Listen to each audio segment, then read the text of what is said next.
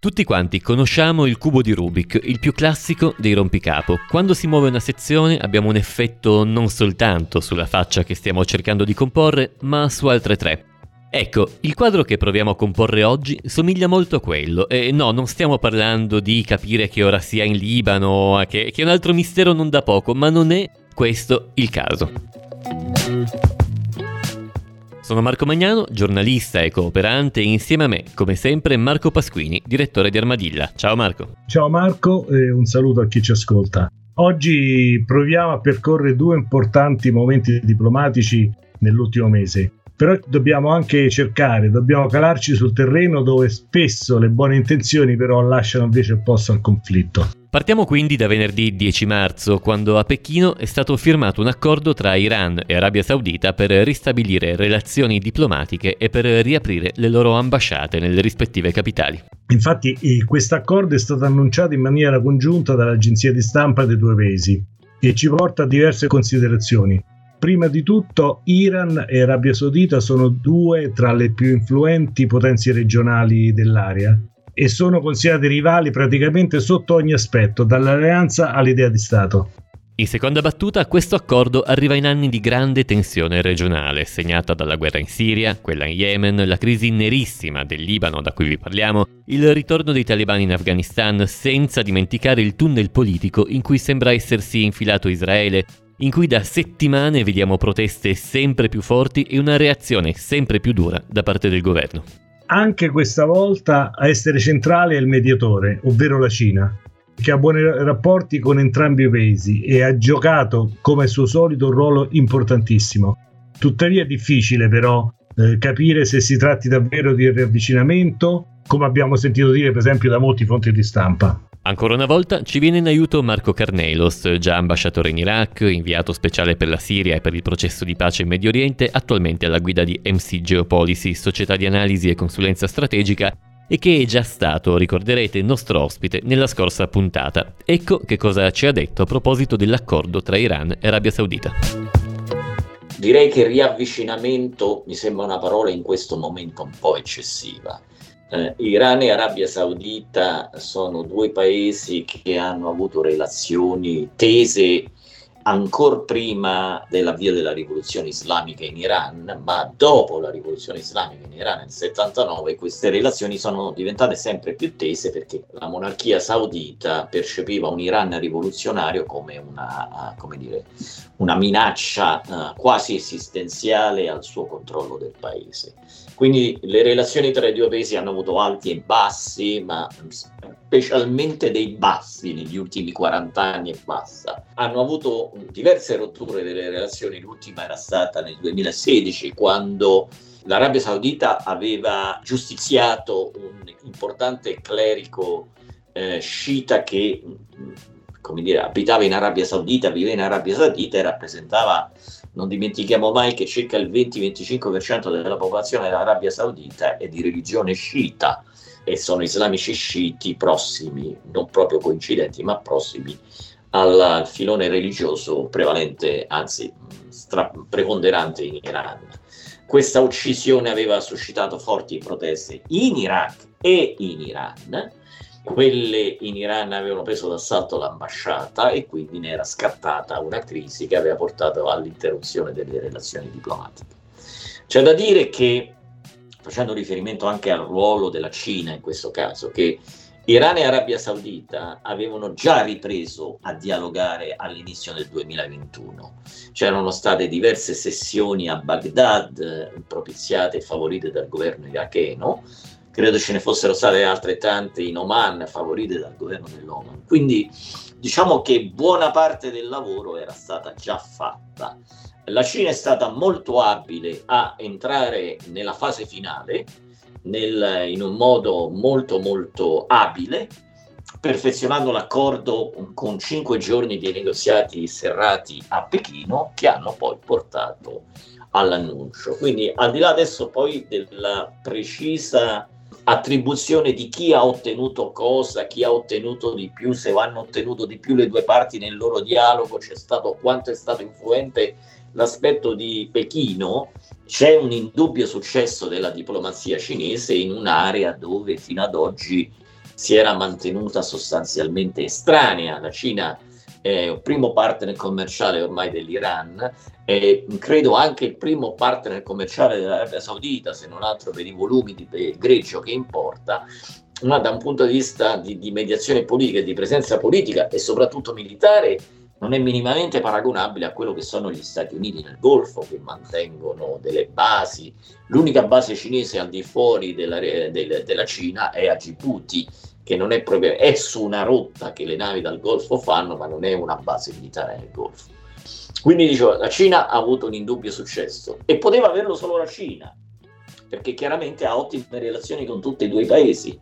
Eh, gli Stati Uniti questo successo non lo potevano vantare, eh, perché con l'Iran ha delle relazioni ostili dalla rivoluzione islamica del 79 e devo dire che negli ultimi anni in particolare con l'amministrazione Biden, anche le relazioni con l'Arabia Saudita sono diventate un po' piuttosto tese. La Cina ha fatto, diciamo così, un colpo da maestro, ha messo a punto un accordo di cui dovremmo vedere adesso effettivamente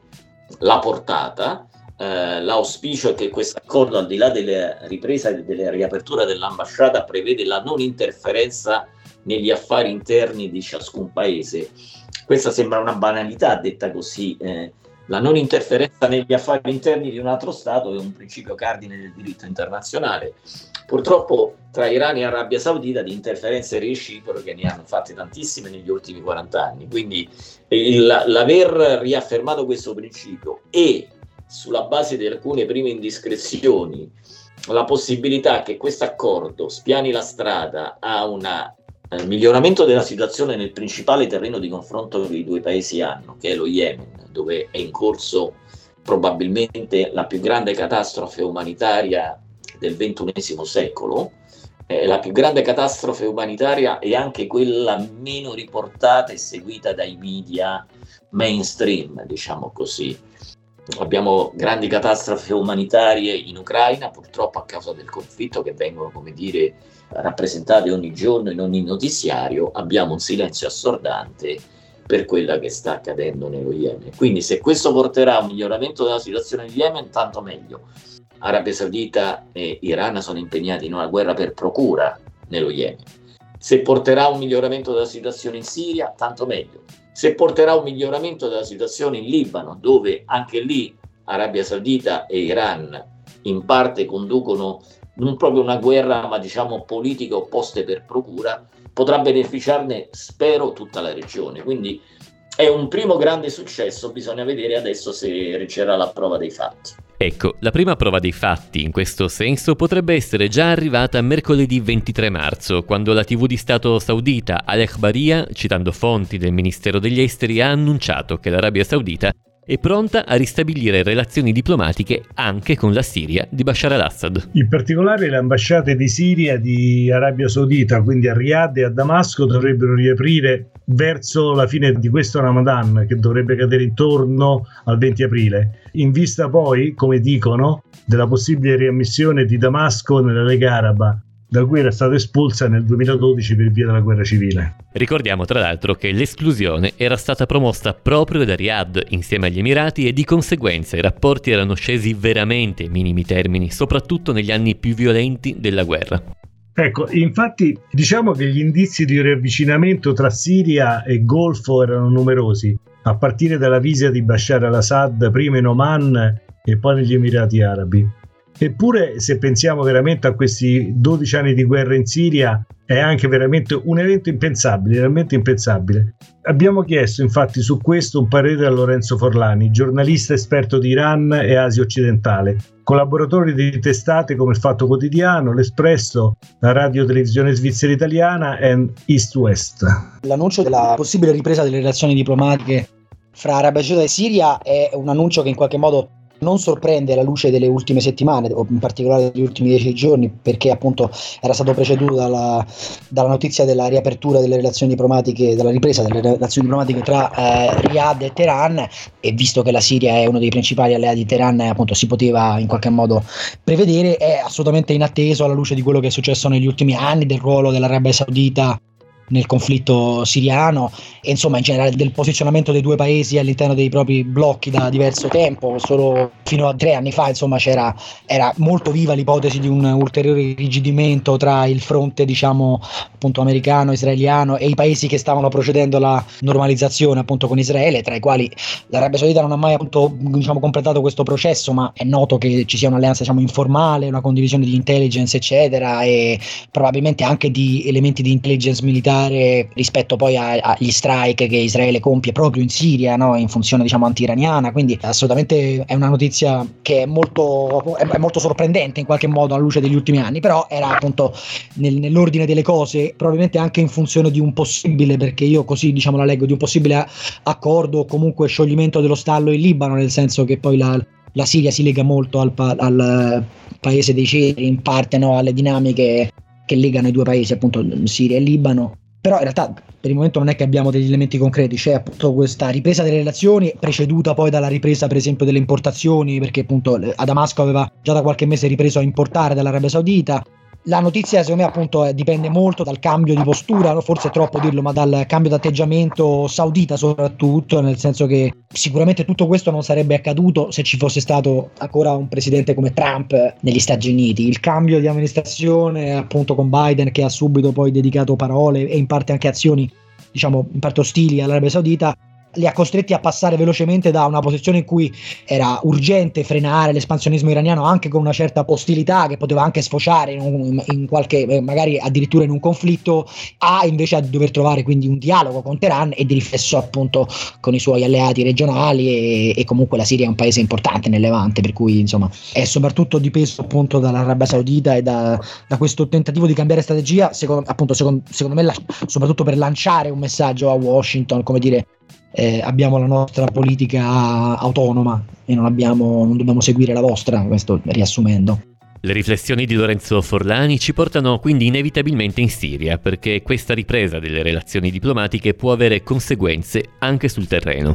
Come sappiamo, Riyadh ha sostenuto sin dall'inizio della guerra i movimenti antigovernativi, ma riaprire l'ambasciata è un atto di legittimazione, beh, piuttosto forte verso il governo di Damasco. Ma infatti, proprio per questo abbiamo chiesto a Lorenzo Forlani se questo accordo tra Arabia Saudita e Siria possa rappresentare la fine dell'impegno saudita nella guerra civile siriana e al tempo stesso, infatti, rappresenti, se così fosse, un riconoscimento dello status quo politico in Siria. Diciamo che questo disimpegno ormai andava scemando già da qualche anno e appunto dipende dalla risposta alla seconda domanda, cioè dipende dal fatto che sostanzialmente Riyadh, forse anche con, anzi non forse, sicuramente con la mediazione di Mosca, perché così come Pechino ha mediato tra Teheran e Riyadh, si può dire che Mosca è stato il principale, a parte poi lo stesso Oman che è onnipresente, è stato il principale diciamo, mediatore di questo avvicinamento tra sauditi e siriani, perché come sappiamo Mosca negli ultimi tempi no, ha sempre ovviamente in funzione anti-americana, tra virgolette, in funzione de- del dare una risposta chiara, un messaggio chiaro a Biden, ha in qualche modo aiutato la Russia, no? eh, anche rispetto a dopo la, l'invasione Ucraina, de- dell'Ucraina, con il taglio alla produzione in seno all'OPEC quando gli Stati Uniti chiedevano invece un aumento. Quindi insomma la, l'Arabia Saudita ormai ha, ha, preso atto del fatto che la guerra in Siria è, diciamo, da un punto di vista generale più o meno finita, non finita, ma nel senso che si può dire che il, fronte di Assad russo-iraniano abbia più o meno vinto e poi è chiaro che ci sono delle aree del paese ancora molto eh, instabili e forse anche aree che oggi appaiono instabili che lo torneranno ad essere perché chiaramente un'autocrazia e un regime che riprende il controllo militarmente di un paese difficile che possa poi mantenerle il governo a lungo o comunque senza scossoni. Però sì, Riyadh sicuramente ha riconosciuto questo status quo e insomma in maniera un po' più realista ha forse ritenuto di, di dover dialogare in qualche modo, no? che non valesse più la pena, a maggior ragione con ehm, il disimpegno americano graduale, pur essendo ancora delle truppe eh, americane impegnate nel nord, nel nord-est e nel sud-est del paese, però insomma non valeva più la pena ecco, fare quel gioco, o quel gioco, insomma se, eh, sostenere i gruppi ribelli come Riyadh faceva, devo dire soprattutto nella prima parte del conflitto, già diciamo in corrispondenza dell'aumento delle ostilità, sensibile aumento delle ostilità in Yemen nel 2015, l'Arabia Saudita ha un po' spostato i propri sforzi, poi va anche detto che i gruppi ribelli che erano attivi in Siria non erano necessariamente o solo finanziati da Riyadh inteso come governo e come Stato saudita, ma anche da proprio privati, da principi sauditi che avevano una loro autonomia, una loro agenzia e soprattutto tanti soldi che finanziavano questo o quel gruppo. Però sì, sicuramente ecco, per, per tornare a una risposta più sintetica, Sicuramente sì, c'è un riconoscimento dello status quo e un'intenzione, in, in parte, beh, questo è un atto dovuto, ma insomma già in parte dimostrata con l'invio di aiuti dopo il terremoto del mese scorso da parte appunto sia degli Emirati Arabi che, de, che dell'Arabia Saudita, aiuti in Siria appunto e in, indirettamente anche al governo. Il problema è che se da un lato ci sono segnali piuttosto incoraggianti di una nuova stagione regionale in cui i conflitti via via si cominciano a gestire, Dall'altra sul terreno stiamo assistendo a un nuovo rischio di escalation militare. Tutto è cominciato giovedì 23 marzo, proprio mentre Damasco e Riyadh annunciavano questa nuova fase diplomatica. Un soldato privato, un contractor per capirci, in forza all'esercito statunitense, è stato ucciso in una base militare nel nord-est della Siria, nella zona di Asake, da un drone autodistruttivo. Immediatamente dopo l'attacco, come succede spesso, il Pentagono ha dichiarato che il drone era d'origine iraniana e ha disposto attacchi aerei nella Siria orientale, nella zona di Deir el-Zur, su strutture eh, utilizzate dal corpo della Guardia Rivoluzionaria Islamica eh, iraniana, uccidendo 14 persone. Non è la prima volta che succede, perché già lo scorso agosto gli Stati Uniti avevano bombardato delle strutture sempre nella Siria orientale con diversi attacchi aerei ravvicinati. Intervistato da BBC nel fine settimana, l'inviato speciale degli Stati Uniti in Siria sotto il presidente Trump, Joel Rayburn, ha dichiarato che gli attacchi sponsorizzati dall'Iran, così ha detto lui, contro le truppe statunitensi nella Siria orientale vanno avanti dal 2017. E questo è un problema sostanziale. Gli Stati Uniti in Siria hanno circa 900 soldati nella zona orientale, sia nella zona orientale che nella zona meridionale, e tra l'altro senza il permesso del governo siriano come parte della coalizione globale guidata dagli stessi Stati Uniti contro il gruppo jihadista mm, dello Stato islamico Daesh. Questi 900 soldati sono la parte di un esercito statunitense rimasto in Siria dopo la sconfitta del Daesh con lo scopo di impedirne la rinascita dello stesso. Ora lasciamo da parte il giudizio sul fatto che stia funzionando o meno, ma rimane un dato di fatto comunque la guerra contro il Daesh era stata portata avanti in modo più o meno congiunto dalle forze democratiche siriane, a guida kurda chiaramente, con il sostegno proprio degli Stati Uniti e delle forze governative sostenute da Iran e Russia. Quindi, in teoria, le due componenti dovrebbero essere schierate dalla stessa parte. E quindi cosa spiega questo ripetuto scontro? Ecco, è difficile dirlo, anche perché ci sono due note abbastanza contraddittorie da parte degli Stati Uniti. La prima sono le parole del presidente Biden, secondo cui, cito letteralmente, gli Stati Uniti non, sottolineo non, cercano un conflitto con l'Iran. La seconda è il fatto, sottolineato anche da testate come il New York Times, non certo una testata filo-iraniana, per cui il Pentagono ha stabilito che la responsabilità fosse iraniana senza però fornire alcuna prova di questa convinzione. Questo ci fa capire, come aveva già accennato Marco Carnelos all'inizio di questa puntata, che le varie questioni sul tavolo sono tutt'altro che risolte, perché la conflittualità tra gli attori internazionali non si risolve soltanto con accordi regionali, ma richiede chiaramente sempre una volontà internazionale molto forte che realmente ad oggi noi non vediamo ancora. Di questo torneremo a parlare presto nelle prossime pagine di diario perché, come amiamo dire, se ci abbiamo messo decenni per capire almeno in parte questa regione e anche con un filo di presunzione,